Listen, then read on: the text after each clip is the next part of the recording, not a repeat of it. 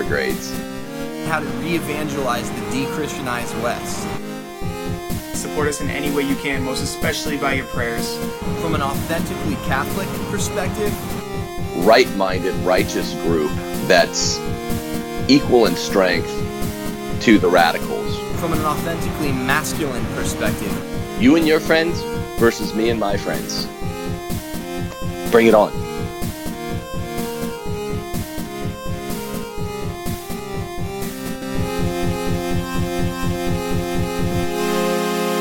Welcome, everybody, to another Rules for Retrogrades, all you parish orphans out there. Uh, Dave and Tim Gordon here. We are pleased to welcome to the show with us a kind of reunion. I haven't seen this gentleman since the middle of summer when it was a warmer climb and I was out in his neck of the woods. Now we're uh, we're splitting the difference. You're on the East Coast, we're on the West Coast. Mr. Matt Fradd, uh, how the heck are you, man? G'day, lovely to be with you. Congratulations on the new show. Absolutely love the logo. It looks fantastic, and I'm doing really well. Thank you for having me. Yeah, thanks, yeah. Matt, for being on. Yeah, this is a meetup of sorts uh, between Dave Gordon and Mr. Matthew Fradd. No one ever calls you Matthew Fradd. People sometimes call me Timothy J. Gordon, and I like the J in there, but I, have never heard anyone call you Matthew Fradd.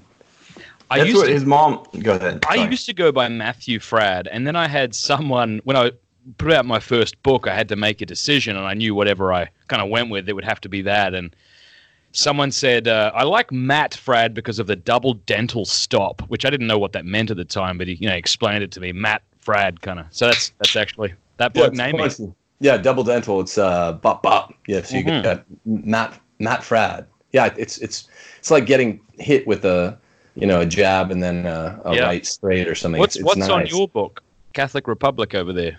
Is it Tim or Timothy? I think that's Timothy. That's the Milo version there. Oh yeah. Uh, yeah, it's Timothy Timothy Gordon, and then I think I went Timothy J Gordon when I switched to Sophia.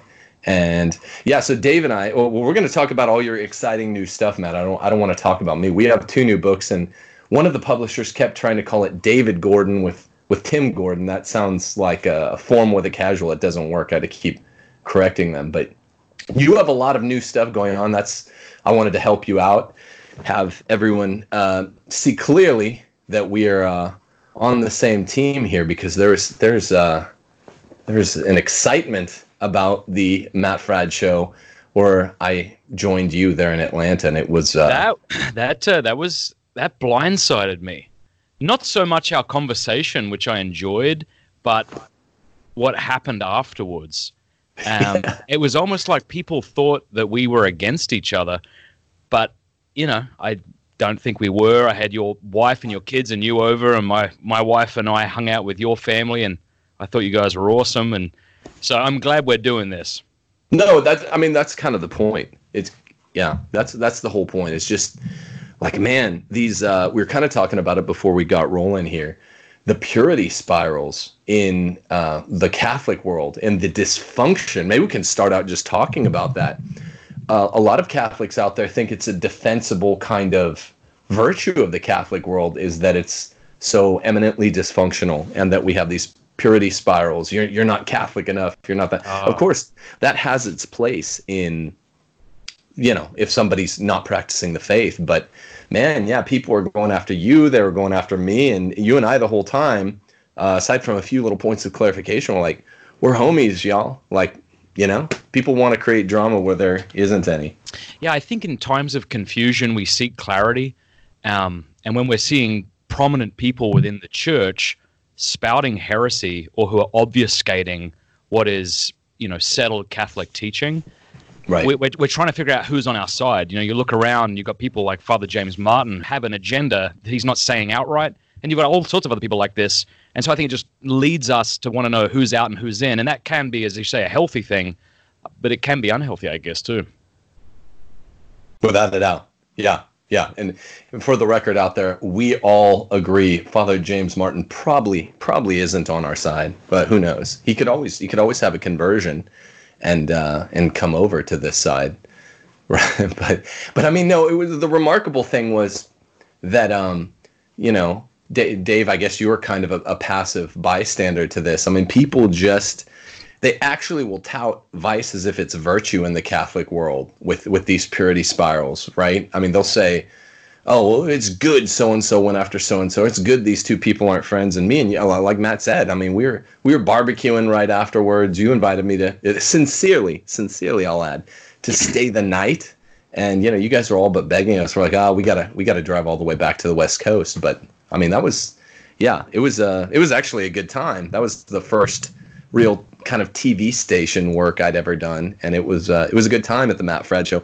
Of course, now, I mean, we'll get to this in a minute. The Matt Fradd Show and Pints with Aquinas have merged their energies, right? Synergistically, uh, we're we're excited for you. Thank you very much. Yeah, it got me thinking. You know, like I got two of these shows. I got like two, three different brands that I'm balancing, and it turned out that the Matt Fradd show and Pints with Aquinas aren't terribly different, except for the Matt Fradd show was a video show. And it had some confusion. People were asking, were referring to the Matt show as my Pints with Aquinas video show. And so we kind of discerned it uh, with my team here, and we decided just to kind of bring everything under the one label. So yeah, that's just kind of clearer. It'd be kind of like if you had rules for retrogrades video show, and then something, you know, totally different, and people like confused, you know. Well, I, we have a little bit of that.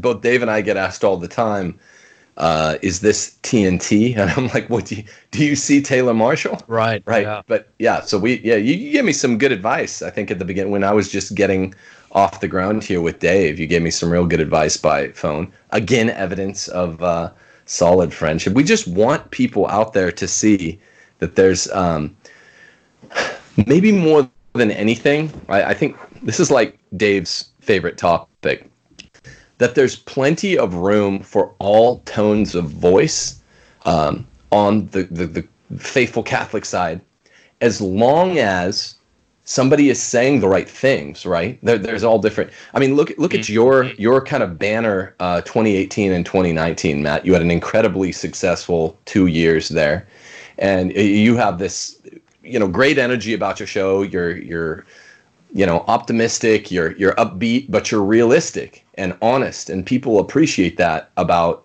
the matt fradd show. At the same time uh, taylor and i had a banner kind of middle 2018 to middle 2019 and it was a little uh, you know our, our vibe we're, we're saying many of the same things but we yeah. had a different a different kind of vibe. It was it's a little less upbeat but people really obviously crave that too. It was a phenomenon uh, tnt and what we're saying is um, I can't remember if it was Fulton Sheen or Peter Kreeft said that we've absolutized our politics and we've relativized our religion.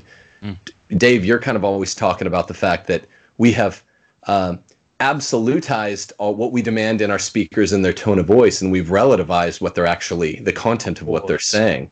Yeah, I, I see. I see our friendship, Matt, in an ongoing way as uh, proof that what matters is what you're saying, not how you say it.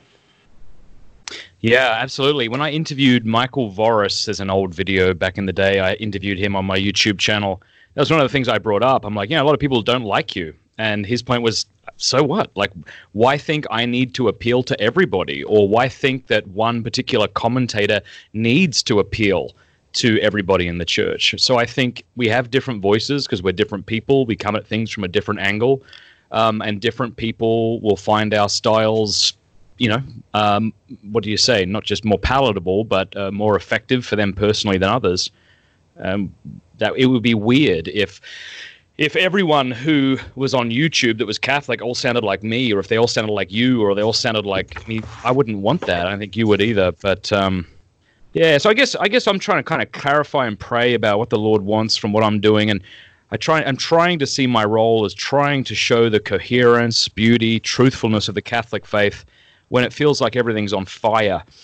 Uh, trying to share how to do that, yeah, while, while things are really chaotic. So I'm really kind of glad that there are different voices in the church who are pointing to corruption and things like that. Um, I just don't think that's my role. Most people don't know, though, that there can be a plurality of voices in the church. And it's actually an un-Catholic thing to think. It's an un-Catholic way of thinking. Uh, we talk about uh, Pope Pius XII in Mystici Corporis, uh, his encyclical, great encyclical on the mystical body of Christ. And the body of Christ is itself a society. And in a society, there are many different parts, each which serve one another en route to a, a final common goal. and people don't understand that. So um, they they look at us who are three relatively young men, and if we don't evangelize, you know, like sweet old church women in a, a feminized voice, or if I don't, you know, I'm what young early 30s, right? So still in the brashness of early adulthood. If I say something the way a young man would, the way I can serve the body of Christ, not maybe as like a heart, but as like a killer T cell, then there's this scoldiness, this uh, pro- Procrustean imperiousness where people come down on me and and people like me who have the gall to speak in a way that isn't acceptable in this uh, post conciliar, hyper ecumenical, um, niceness obsessed false church of Christ. And, and, and, that's what it is. It's a false church. In the body of Christ, there are many parts, which means there are muscles and there are white blood cells that, that help and to, to kind of take out unorthodoxy, right? Or, or to push things uh, where they need to be pushed. Well put. Yeah, I yeah. I mean, think, I often think if you put Michael Voris, like let's say Michael Voris was a woman and he was in a religious habit, like Mother Angelica, right? So you've got this old nun, and let's say she was saying exactly the same things that Michael Voris was. I think, uh, I think people would accept that message a lot more. I think people are intimidated uh, sometimes when you have a man speaking frankly like that. But Mother Angelica, you know, she held no punches a lot of the time, and people accepted what she had to say, generally speaking. Well, that's paradoxical, right? Because if you have men should be the muscle in the church. Now, God bless Mother Angelica. She said, I mean, some of those Angelica isms are, are just priceless. You know, I remember a show where she was talking about uh, people putting on too much cologne and perfume and wearing tight pants, where they're having muffin top roll out of the pants and and be like exhibitionists when right. they they have like bad bodies and, and just dousing themselves with perfume. And it's like, yeah, that's awesome, Mother Angelica, and and that's a great great observation. And you know, but it's a little bit sad that the ones who should be the most outspoken, uh, the active principle, right? Because activity is associated with with uh, masculinity. This is why we call God Father instead of Mother because He is active in creating. He, you know, anytime there's a mother goddess, she has a passive role in being formed. Um, so, so the fathers, you know, is one thing that theologians agree on. We call God Father partly because it's revealed to call God Father, but it makes sense that it's revealed as such because he's the active principle in creation. So mm-hmm. passivity yeah. is feminine. We write about this in the book. I write about this in my chapter on femininity in our No Christian Feminism book. Uh, passivity is feminist or feminine. Um, activity is masculine. So it's weird that yeah. we live in such a perverted age that people are clamoring and yearning and encouraging this um, kind of muscular speaking out from from women and discouraging it from men who are the proper uh, instruments of such muscular evangelization. Yeah, that's interesting. I bet if you looked at a Carmelite monastery and then a Carmelite convent, I bet the way in which they live out their vocations actively uh, as, as, you know are very different. I, I, would, I actually don't know. I haven't looked into it, but but uh, that'd be interesting to look into. I imagine with the kind of manual labor and things like that that might be required of the men that isn't required of the women. I'm not sure. But what so uh, Matt respond to this because I, I think it's I think it's more than you know a little bit telling that people have. Or I mean, maybe maybe you just disagree, but I, I don't think you have. People really have relativized the, the message of the messenger. I mean, I've heard you say so many good things over the past year alone where I'm like, Matt, unlike unlike some of the people out there where I actually textually disagree with them, Matt says in a really palatable, winsome way um, that's that's achieving a different crowd. A lot of the same things about the church crisis that that I I'm saying on the show, or Dave's saying on the show, or, or Taylor's saying on his show. We've relativized the message and we have absolutized the tone of voice. Like Dave's saying, there's room for all the members of the body. Not not just that, that's an understatement. All of the different members of the body, as St. Paul would say, are necessary for the proper healthful functioning of the church body, aren't they? I mean, aren't people missing this? Isn't this what's great about guys like you and and uh, Michael Voris teaming up and us and Taylor? Oh, right? I mean, yeah, I think so. I mean, I also feel sometimes I look at the way you guys speak, and I feel like you you seem a lot more convinced in what you're saying as where the church is right now and specific elements within it. Um, and maybe that's to your credit. Um, sometimes I just feel like I, I just don't know enough. Um, I'm just a father with four kids, you know, runs a video show. I see what pops up on my on my video channel, but I'm not a journalist. Uh, you know, I'm not a specialist in anything really. So I'm just trying to wrap my head around these things, and maybe that's why when I'm trying to speak, I'm, I'm really trying to figure things out. I don't want to demonize anyone or anything too quickly if I don't have to. I really want to give people the benefit of the doubt. I really want to hear where they're coming from. Because uh, I think a lot of the time, especially as Catholics, if we love our Lord and are trying to be faithful to the church, I think there's a heck of a lot more common ground uh, than than what divides us. Which is why I think if you look at what I've done on my video show, I've had you know people on my show uh, who are you know, uh, I don't know who would who would think Pope Francis is is one of the better popes that we've had in a long time. And then I've had people like you on the show, and uh, I just enjoy talking to people and trying to figure these things out. I, I don't want to stay in no man's land, but but I um, I don't know. Maybe that's some of our difference. Does that make sense? Sure. It yeah, I mean, not. Dave. Maybe that's Dave and. I. I don't know. a lot of people, I think, a lot of our viewers might have been surprised to hear that, um, in terms of this pontificate, Dave is, uh, you know, but maybe maybe between you and I in terms of feeling certainty about, you know, uh, just exactly what the motivations behind this pontificate are.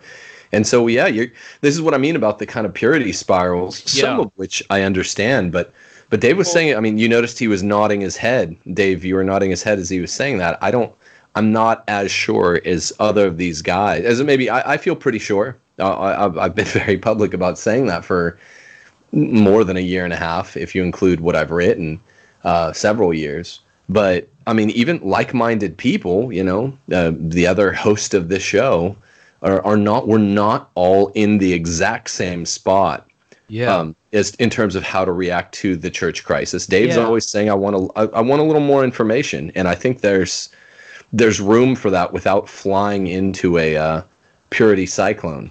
Yeah, like I guess evidence of that would be, I I guess we as human beings are tribal, uh, and, and and again, in times of chaos, we seek stability, we seek out we seek out our group, and uh, we can then be maybe blind to uh, some of the things that aren't so good about that group or that tribe leader. Um, just to give you one example, like I'm I'm actually I like Michael Voris. Uh, the times we've spoken, I think he's a, a good man who loves our Lord, is trying to be faithful. But I think it was one time he referred to Bishop Robert Barron as Bishop Bobby, and I said I don't think you should do that. Um, and whatever you think about that, I think that's like a legitimate, at least, opinion. And there was a lot of people who kind of like either trashed me or trashed him. And I think sometimes we can fall into the trap if we kind of align ourselves with a particular person or commentator. Um, yeah, maybe there's not as much nuance as there ought to be, or, or we, we find uh, we don't like when, when that person that we've kind of linked our cart to is being attacked or criticized or questioned in any way. Does, does that make sense?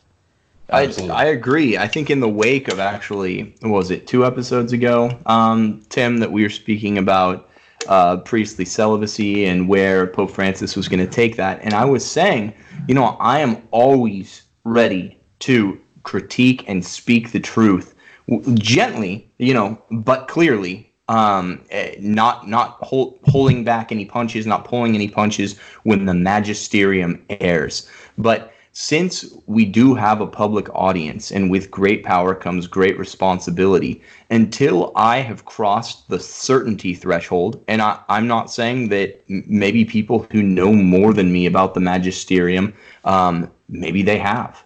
But until I personally have crossed the certainty threshold, uh, I I have a hard time imputing motives to somebody, um, even when they're a central figure in what I see as some bad steps in in the church and some a bad direction in the church. So while I can say the direction that the church is taking is certainly bad, I'm sometimes loath to say maybe it's uh, that it's because of malice versus whether somebody is just being kind of um, pulled in many directions by by perhaps prelates that are themselves malicious, although maybe the pontiff himself is not. So I'm just and people jumped all over that, right? In the Well, comments, careful. like, So "Oh, here's- Dave's not red pilled," you know.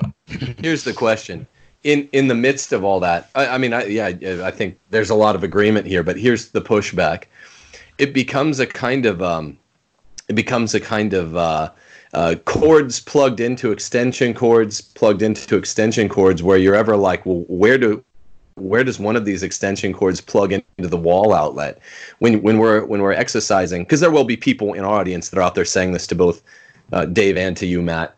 Um, wait, if how do we know? We we know more about the Pope. Uh, we don't have to do a whole Pope thing, but we know more about the Pope than we know about any of the individual other prelates, right?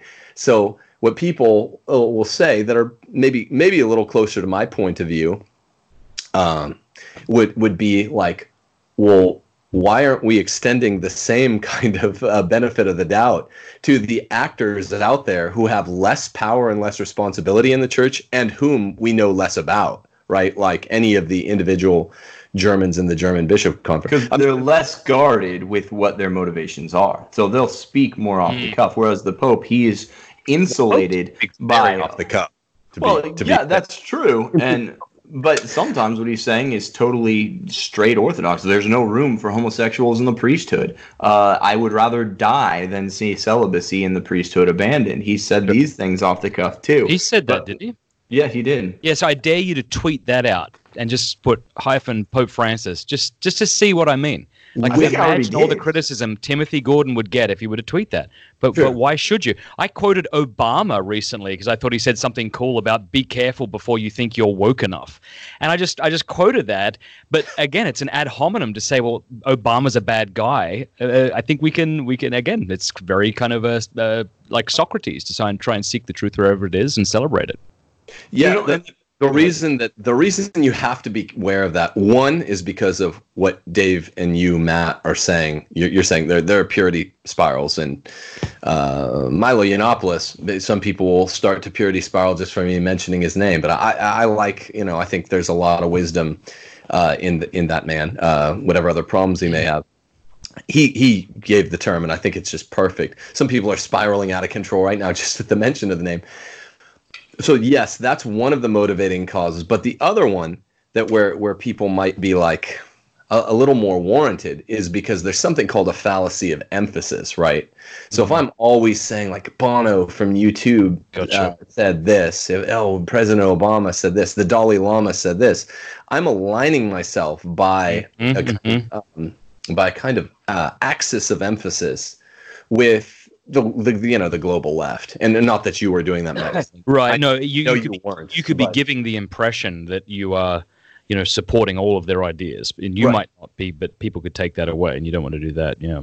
or even if you're not a suppo- I mean, it's really delicate. This is what, what we're doing right now, even just kind of massaging all of this stuff that happens on 144 character Twitter or whatever or times two um, is is really incredibly delicate. And in terms of like the philosophy of communications, no one's really taken the time out of their day. No, no smart people anyway.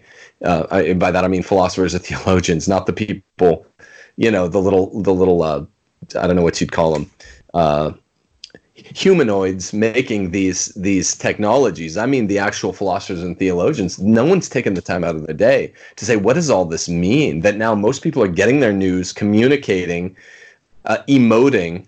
Uh, communing with the world by Twitter by 144 or what is it 288 characters at a clip um, it's very dangerous and so i think it's important that we we talk about there's a subtle difference between like yeah we want to find truth wherever it is right and yeah every once in a while pope francis says something that i think um, on an airplane no less that i think might not violate one of the, the two general catechisms it's amazing you know well whoop-de-doo we, we should get excited every once in a while pope francis will say something like uh, there are three persons in the trinity and that's quotable, right? And if I did tweet it out, some people would be mad.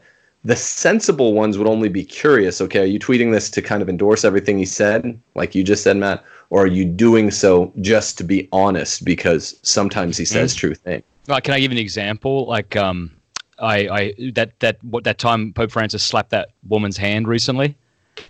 I saw that, and if I looked at that as an isolated incident, I was like, yeah, that totally makes sense. If someone was tugging on my arm, and if I was old and that hurt, I would probably slap their hand. I thought that was fine. Uh, but I suspect that people who have already made up their mind about Pope Francis and are very angry about him uh, may be unwilling to look at anything and give him the benefit of the doubt. Now, someone could say, yes, but this is this is kind of a recurring theme that we see in Pope Francis. He, he's he's showed signs of this before. Yeah, maybe that's true. I'm just saying this one incident. If I was just to see that, I'm like, yeah, that makes sense. Um, but I suppose if I was to come out and just say that, I would make a lot of people pretty angry.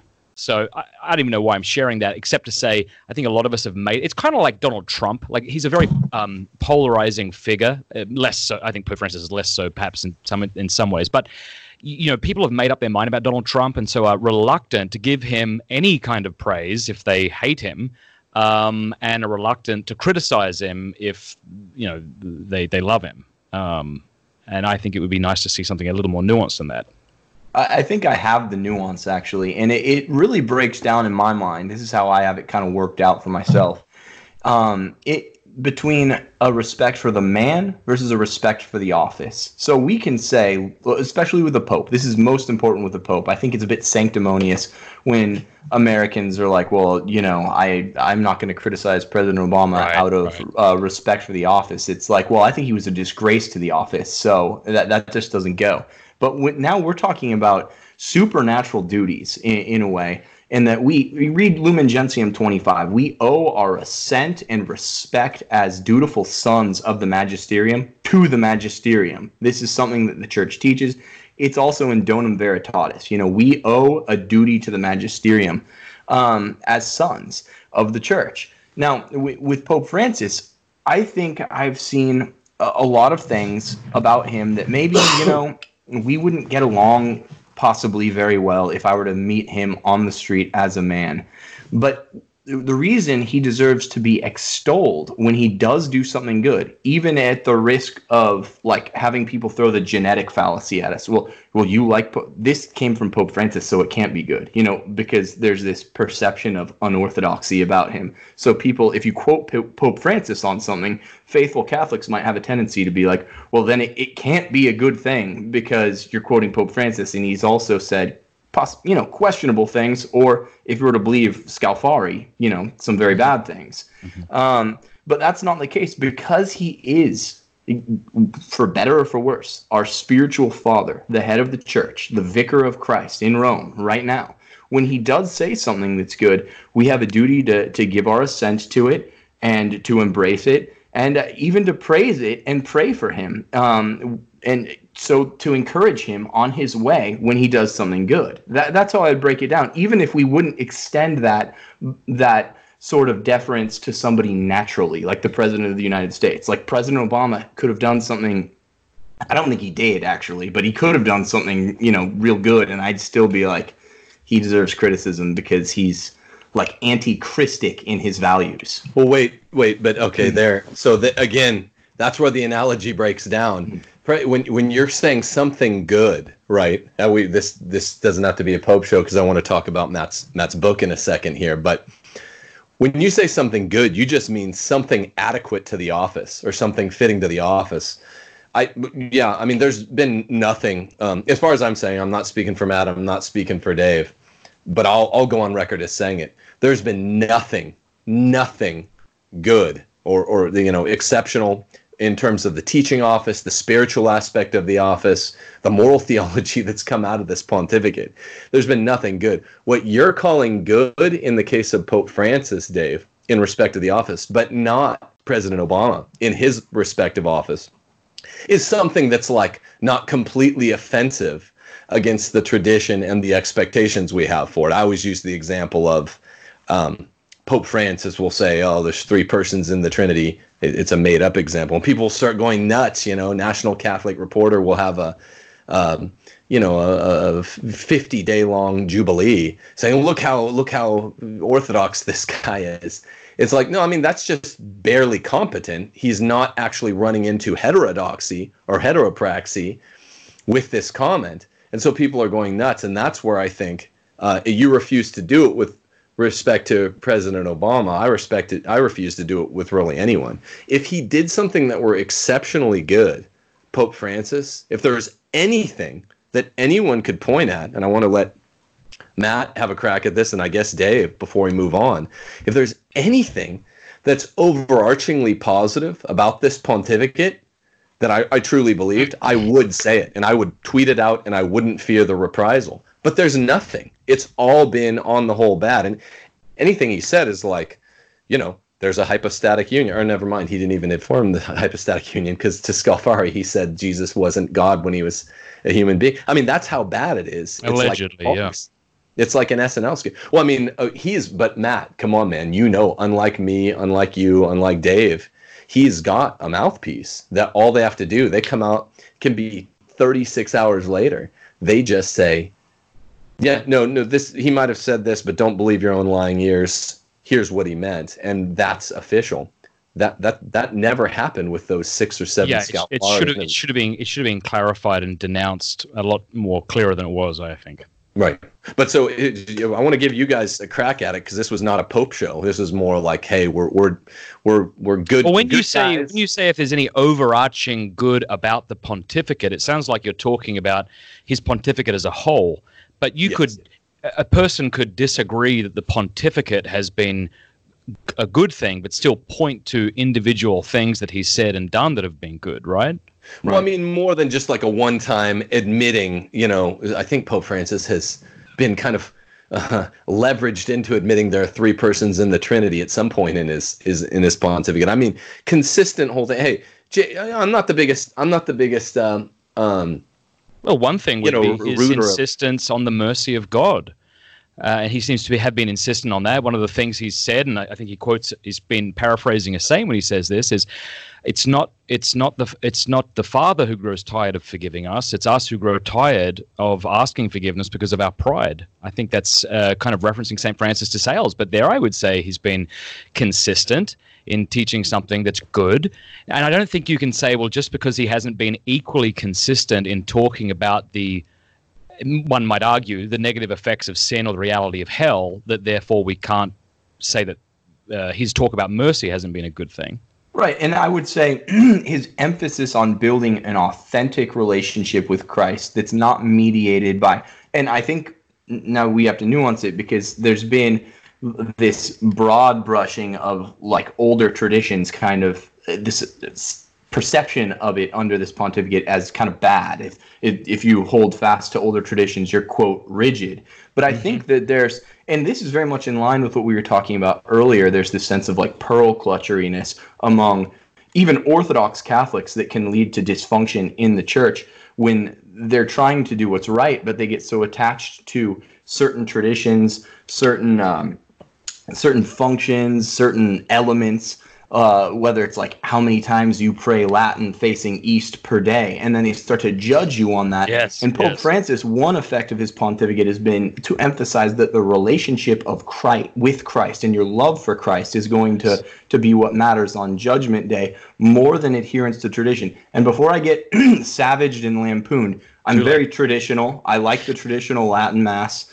Um, and I I think Latin should be retained, just like Sacrosanctum Concilium says, as the primary language of the church. Um, I'm very much in- favor of these older traditions. I don't eat meat on Friday. I'm not trying to virtue signal. I'm just trying to establish cred- credentials here when I'm saying these things.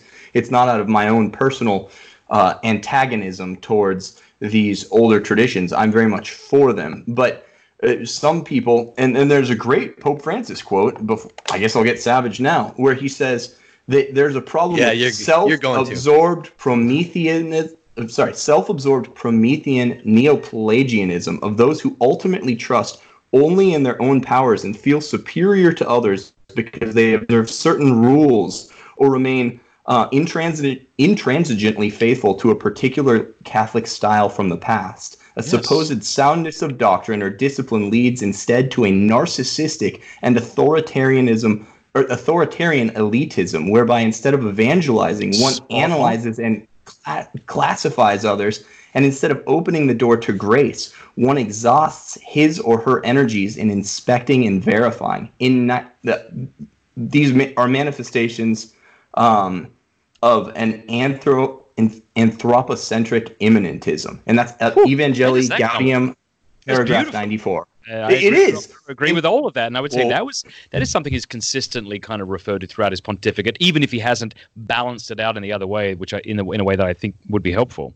Right. But I think see here's what here's what the response would be, and and I, I it's it's a, a robust one that it, like yes I you, you could go to the too far to the side of justice over mercy right God's caritas is you know is a supernatural virtue that we're supposed to emulate in God um, is is a mixture of justice and mercy. And, and Matt, I, I totally agree. So you know, it's possible, it's conceivable to go too far to the side of extolling justice. God is partly mercy as well. They're like two parallel lines that bent, like Ivan Karamazov says. Well, somehow somehow in eternity they can be bent by God, and He can perfectly dispense justice with mercy, even though they seem like opposites.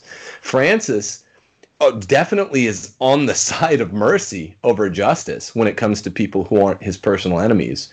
So some of the things he said about them, taken as a one-off, right?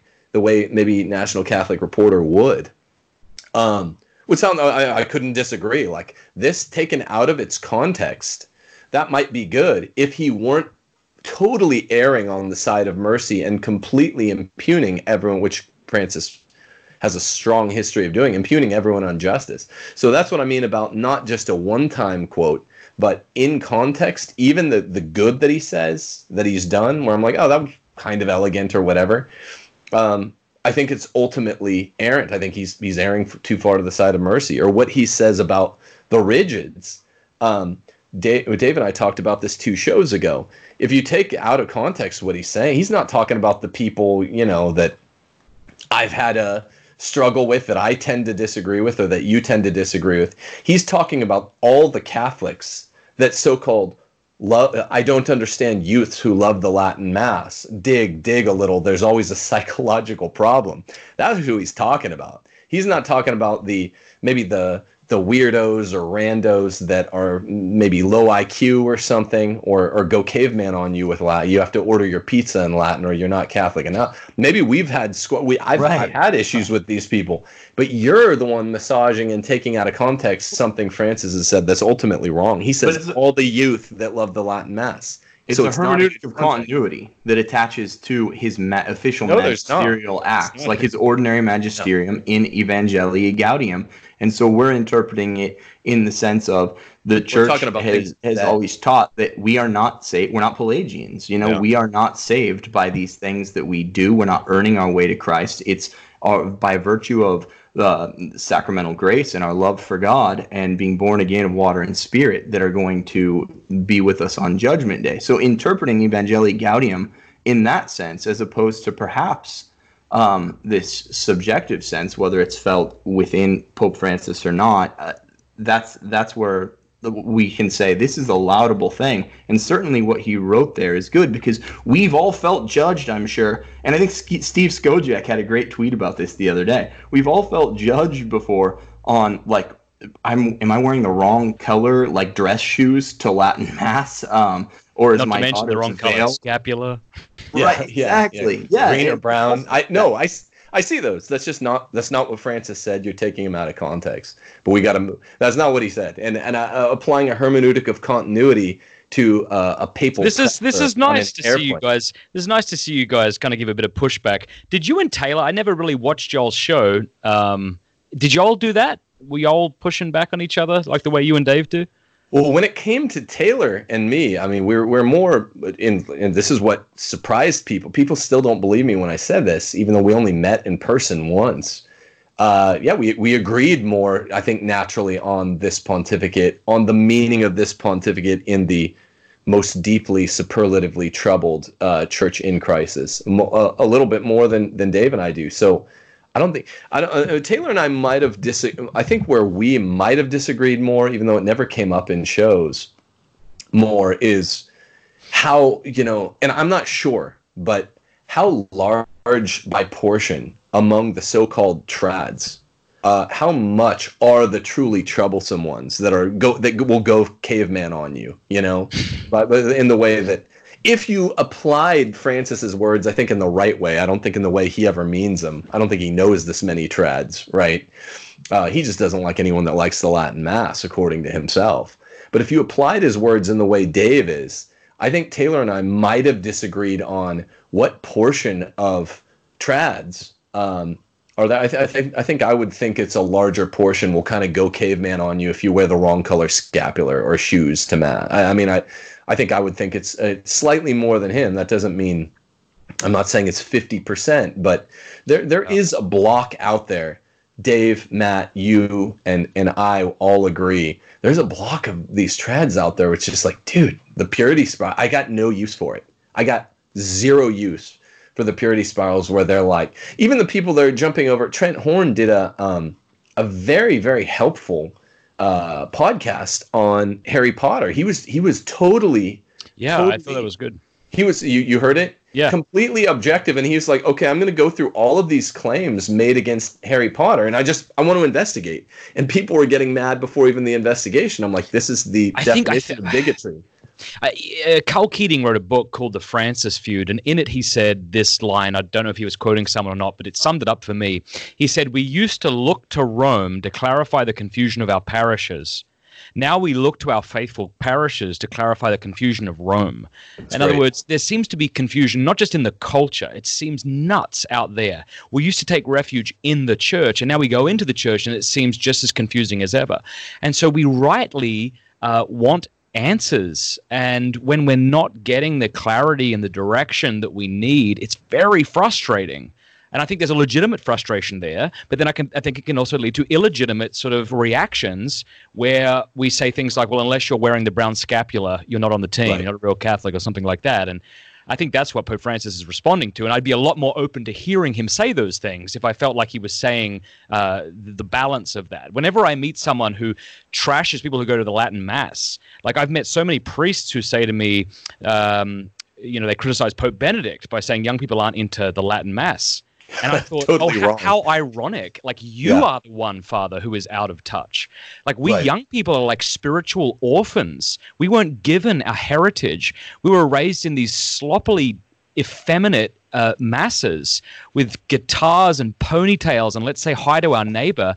When Yeah. we have this desire for God, we wish to be taken seriously, and it's Right. just it's mocked in a way, and and we're we're fed up with it. And I think that's a totally legitimate thing. Amen. Yeah, I, I completely agree. There, there has to be, and this is where the criticisms become valid. But they, they're criticisms of what is said. And like I said, I'm always ready to to criticize when when the magisterium errs as a faithful son of the church, which we have a duty to do. Right under canon law, we have a duty to make known our concerns to the magisterium. So, as faithful sons of the church, we have to be ready when the magisterium does err and kind of cause a scandal among the faithful to, to steer them away and to correct them. So, when you hear bad errors come down from the pulpit, you know, you have to be ready to come down like the the hammer of Thor and straighten these things out. And that's, I think, what people are sick of. There is an element in the church that's always willing to ignore facts to say that the magisterium didn't err in a certain case. And that's a misguided response, and that's frustrating people. And I think that the, there's a tendency to kind of lump people in who are making a more nuanced point, like Matt and I are. Um, there's tr- a tendency to be like, oh, well, uh, Dave and Matt, they're just trying to be like the the mainstream guys that are always covering for the magisterium when it errs, and we're not. What we're trying to do is, uh, you know, adhere as faithful sons to the magisterium and not throw the baby out with the bathwater, but at the same time, you know, correct when they err. Um, I, I think that's important to keep in mind. yeah. I I mean- we would be there would be more of a willingness to um, accept uh, small deviations if there hadn't been, you know, a problem with with orthodoxy that's pervaded, let's say, the last pontificate, or there there had been a pattern of statements that were coming down against traditional elements in the church. You know, we'd be more gracious in granting understanding and deference to these things if it weren't for the pattern. And that's what I understand you saying, Matt. If I'm, I'm not mistaken Yeah, that's that's. I think that's right. Yeah, to yeah, to grant a that there's a, a problem of orthodoxy in this pontificate, your words, and also there's a pattern of, of ridiculing tradition in this pontificate. That's that's the context against which people are like, all right, too too much nuance. I mean, for you know whatever Francis Francis doesn't seem to like anybody that goes to Latin mass. I'm not going to assume that he's talking about the right kind of uh, enemies to make at the Latin Mass, the, the, the truly judgmental ones who are a minority, whether or not we could locate that minority. That, that's that's the nuance within a nuance. I Yeah. I don't know. Yeah, Oh, but, no, I, so, I, I I would say just just wrap it up. The majority of people I meet who are going to traditional parishes are just good people who are trying to do their best Yes. to raise families faithfully. They got large families. They want a beautiful liturgy. They're tired of nonsense, um, and you know they're often doing a heroic job at getting their. yes, Gosh, their kids always look way better than my kids do when they take them to Holy Mass, and, they're always there, you know, before and the they're mass sitting begins. still, They're sitting, Sitting still, still. and they're quiet. Why, why, we used to go to this FSSP uh, parish in San Diego, and we said to Father, "We're so sorry, our kids are so loud. All these other kids, they seem so quiet." And he said, "Don't worry, I know enough about original sin and its effects to know those other kids aren't normal." I went, "Yes." Right. yeah, no, that, of course. The majority of the the uh, the rigids out there, the retrogrades, are uh, they're doing their their part too. I'm going to quote the Pope now because each of you guys did. They're reproducing like rabbits, and I, I guess Good if I'm to take that in the hermeneutic of continuity, he meant that in a good way. Yeah, Yeah. no, God, God bless him, God love him. Um, so Matt, you have a new book out. Oh, Uh, it's nice of you to do that. All right. no, no, we want we want every, and it's with Father Gregory Pine, right? Yes, yes. consecration it's- of Mary through. Here it is. I, I, I just got them in the. It's always nice, you know, this when the uh, publisher sends you the books, you get to hold it for the first time. It's like seeing your baby for the first time. It's it's really lovely. It's It called is. Marian Consecration with Aquinas, a nine day path for growing closer to the Mother of God. So basically, it's a it's a sprint, not a marathon. It's not thirty three days. It's nine days, and it's a preparation for total consecration to the Blessed Mother. oh, beautiful. And what we did is there's a glorious prayer written by St. Thomas Aquinas in which he talks about entrusting himself, his past, his future, his body, his senses, everything to her. And so we thought, gosh, it's so lovely. It really is kind of in the de Montfortian spirit, though he lived prior to him, of course. Um, and what we did is uh, Aquinas wrote a beautiful commentary on the Hail Mary. Uh, he also, in his academic sermons, wrote some beautiful things about the Mother of God. And so each day you read a chunk of Aquinas, and then we commentate on that, and you're kind of gradually progressing, and then you make that final prayer. So that that's that's it. It's with Tan, Tan, and it's yeah on Amazon if people want it or not. But yeah, that's good. I'm I'm excited about it. When did it come out? I think like uh, two minutes ago, uh, while, while we were speaking, like I think yeah, I think actually like maybe today it actually kind of went live. They've had it as uh, as a pre-order on Amazon, uh, and it's just went live there today. And I just got these this week in the mail, so it's kind of cool to see. Oh, it's exciting! Congratulations! Everyone should go pick that up. Can you hold the book up one more time? Yeah. That thing, what's what I love about Tan is they make things look beautiful and sacred. Like you can see, that's a that's a thin reed. It's a every day, it's just for nine days, so it's beautifully done, and they do a great job uh, printing traditional books and messages. Yeah, that's that's beautiful, man. Well, congrats! Everyone, run out and get a copy of that. What's your relationship with uh, Father Pine? He's a he's yeah, a Father man. Gregory Pine is a brilliant young Dominic. He's he's often on uh, Pints with Aquinas, and so we've gotten to know each other very well over the last several months, and we just decided to to do this together. So any brilliant intellectual and theological insights ought to be attributed to him in this book. No, no, don't sh- don't sell yourself short, my friend. I'm not. Okay. I'm not. He's just that good. Well, everyone, go go pick that puppy up. And uh, I wanted to talk to you, Matt, about this. Sounds sounds like a dirty joke or something. I wanted to talk to you about pornography too, but we're we're out of time. We'll, we'll have to have you on uh, to talk with us. Uh, um, hopefully, sometime soon. People say that as a formality. I mean it real thank because you. are kind of one of the OGs on this topic. Uh, I mean, not not not in the world. Everyone knows it's wrong, but I mean, you've been out there saying how how important this topic is, and now it's gotten like uh, a momentum built up, snowball effect, and, and people are willing to talk about it. Even young people. I'm, I'm the- happy to. I'm happy to take five or ten minutes to respond to anything if you want. While um, you know, my wife will forgive me for being ten minutes late if you want to. Yeah, let's do it. You want to? I mean, I just want to. I just wanted to give you props that you've been out there. Really, one of the Catholic voices prioritizing this issue long before. Now it's coming under the uh, legislative scrutiny of of many many legislators around the country who are feeling. Uh, they're hearing from the groypers. Do you know what a groyper is, Matt? No. Or the, yeah, yeah, a whole different topic. But you've been there all along. Can you give us sum up? Uh, sum up for us what the crisis is. Yeah, I mean, just in five minutes. Sure. So you, yeah, you I'd say I'd say over the last, uh, I, I'd say traditionally the left, if you want to use that word, have tried to make it seem that this is a religious issue. So people who hate sex or, uh, you know, uh, view sexual pleasure with any sort of skepticism, usually Christian people, have spoken against porn because they're against sex. But uh, this isn't. I mean, that might be true of certain Christians, but I don't think it's true of, of the majority. Not Uh, the rabbits. We the not the Yeah. rabbit. Not me. We're loving it.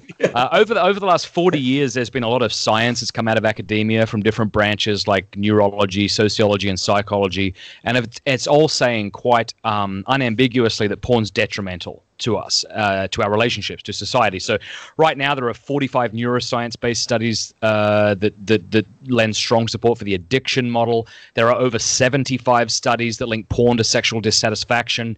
There are 35 studies that link porn use to sexual dysfunction, and seven of those show causation because once that one element was removed, a person regained their faculty or something like that. Uh, all, all of this is to say, um, as all of this sort of trickles out of the ivory tower of academia, more people are speaking out against it. Uh, Yeah. James Hetfield, the lead singer of Metallica, uh, narrated an anti-porn documentary. Um, uh, what's that bloke who who just wrote that Jesus is King? What's his name? Oh, Kanye.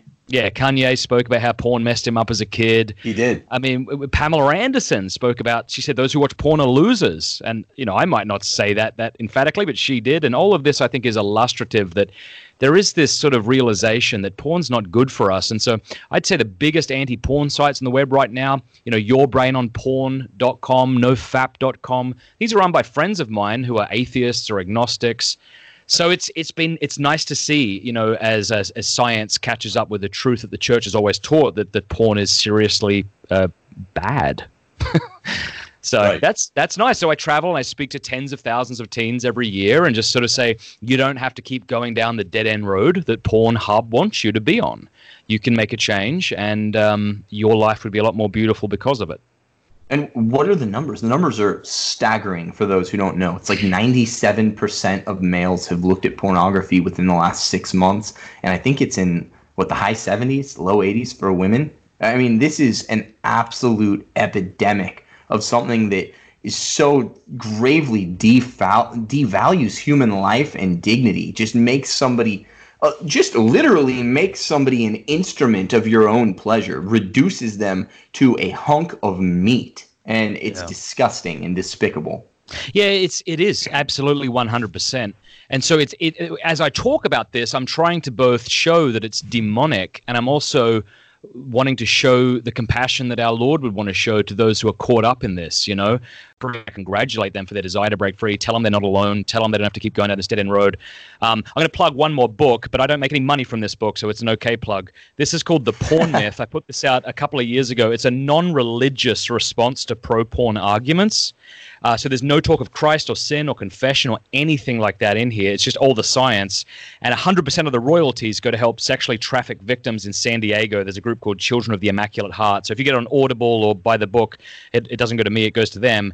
Um, but that book kind of lays, I, I tried to, to lay it all out there. There's, it's, it's, it's just a terrible, unfortunate way to live. And I would just say to any of your viewers, whether they be a man or a woman who's enslaved in this, that, um, you know, you're good. The Lord loves you. He wants to free you from this. You don't have to keep going down this dead end road and, and help really is available. One of the things I help create is a 21 day detox from porn course called strive21.com. And that's totally free. Uh, It's for men. We're looking at developing one for women, but a man can go on there, be as anonymous as he wants, doesn't have to pay a cent. And over the course of 21 days, he gets 21 little videos, very well produced. He gets to interact with over 12,000 men who are going through the course this moment as we speak right now. Wow. Um, so that could be a way to kind of uh, help anyone who's struggling with this. Matt, uh, can you tell people who might be struggling for this, aside from breaking this chain of grave sin, obviously to to look at pornography and self abuse that goes with it so often is is mortal sin. But so aside from that, uh, breaking the chain of lust and, and really chastening the body has a significantly good effect on the rest of your life. It's a way Yeah. to inculcate self-discipline and clear thinking, right? Because if you can't Beautifully if you put. can't chasten the body, you can't think right. So all of the great thinkers throughout history have had to be chased. Can you speak to some of these other benefits of breaking this cycle? Gosh, that's a beautiful way to put it. My friend Alexander Rhodes runs the website nofap.com. He got interested in this when um, he was fornicating with his girlfriend, not being a Christian, not seeing there being any problem with that. His his forgive me, but his genitals weren't working. He found out the reason for this was because of his uh, use of pornography. And you, you, he's got over, I think, hundreds of thousands now in the subreddit forum. And you read the accounts of these people and what they're experiencing. They're saying things like, um, "I'm beg- the colors are brighter. I, I'm experi- yeah, I'm ex- I, I started crying today. It's been like five years since I've felt an emotion." They're documenting what is happening to them as they begin to quit porn. And this isn't like an anomalous account. We're seeing this over and over and over again because pornography does have a really a neurologically uh, deleterious effect on us. Uh, I don't know if I put that well, but you know what I mean. Uh, so that as as the body begins to sort of regulate and work well again, as the dopamine system begins to kind of heal itself, as it were, uh, people are finding, yeah, that they can think clearer, that they have more energy, um, that they're engaging in behaviors that, that they find beautiful. I mean, I wish I could go back into my childhood and speak to me and say, dude, instead of spending hundreds of hours looking at porn and masturbating, what if you like read something beautiful or learned how to shoot a gun or learn how to play piano? Like all these beautiful things that you could have done that you never got to because it was robbed in a sense, or I Willingly chose to be enslaved to it. So yeah, the the the the a- as as you say, I mean, pornography is a grave sin and, and it can lead us to hell. Um, but but apart from those negative side effects, has all these other negative side effects. And as we begin to break free of it, people are talking a lot about how beautiful their lives are becoming. It's like George Costanza when he, he gives up sex on Seinfeld and he becomes like a super genius, right? I mean, uh, we don't promise that, but it really is marked, you know, for people who are struggling, even with grades. Once you build up this self discipline in this other way and, and you inculcate virtue and grace is operating within you, you're going to see your life. You're going to have self discipline and self mastery in every other way, and you will be able to think clearly because uh, lust is the flesh dominating the mind, right? With the- Absolutely. to be a clear thinker and a smart person, your mind has to dominate your flesh. So anyone who is a clear thinker, it goes without saying that they're chaste. It's like Thomas Aquinas when he prayed for the gift of celibacy when his family had locked uh, a hooker in his room to try and dissuade him from the priesthood, right? It kind of it this is a great test case because we have the greatest thinker perhaps of all time in Thomas Aquinas and he especially prayed for this gift of celibacy and chastity so that he could acquire the priesthood the vocation uh, of holy orders It's not an not an everyday kind of uh, hypothetical that many people can relate to, right? That oh yeah, the, you know, when my family locked a hooker in the room with me, I I felt short, or I, Wait, mom and dad didn't do that to you I They did it to Dave. evidently. Well, uh, on that note, the note of being locked up with a hooker, we are out of time, and uh, yeah, it, Matt, it's been it's been. This is like people don't know. Here's here's the last closing point. We're goofing around in the no longer the Matt Fradd uh, show studio. Now it's just Matt Fradd show with pints of pints with Aquinas. But we were goofing around. We did like three takes for that opening. We had three solidly funny like first five minutes lined up to that interview and then one of us said something and just would would ruin it and start laughing so we did that three takes but it was all pretty much comedic gold uh It'll have to be on the And bloopers. yeah yeah yeah no i you should go back through that that that dat reel man because the the fourth one started out really serious. You're like let's talk about abby and then you weren't tempted to try to screw me up speaking or whatever. So we weren't we weren't laughing out of control then but I mean, we're having a good time um, talking about you know whatever uh, Aquinas and hookers or whatever, uh, and and yeah, that didn't that didn't make the cut, and that might have also influenced the um, gloomy impression um, in, left in some of the minds of the. But on the other hand, those are just the pearl clutches. They're always gonna they're always gonna look for drama and trouble. But honestly, but, if anything, and I, I, do have to go, but if anything, I think it, it really for those who got upset with what you had to say, I think it humanized you. I mean, here's this father who loves his bride and loves his daughter, and there was this beautiful story of you know your love for these women in your life. So, they, I mean, if they want to dismiss you, they have to they have to wrestle with that too, and I think that's you know. Amen. Yeah. You got it. So man. ends the Hooker Show. Yep. Thanks a lot, guys. Yeah, great, Thanks great so chat. much, man. Tell me, tell me when it's live, and I'll share it. Okay, this should be uh, this this will be people that are watching. This will be Friday. Friday uh, is today in this alternate reality. So God bless you. Bye, Dad. Yeah, you too, man. Bye, Tim. Nice to, Peace. nice to talk to you. Peace. Thanks so much.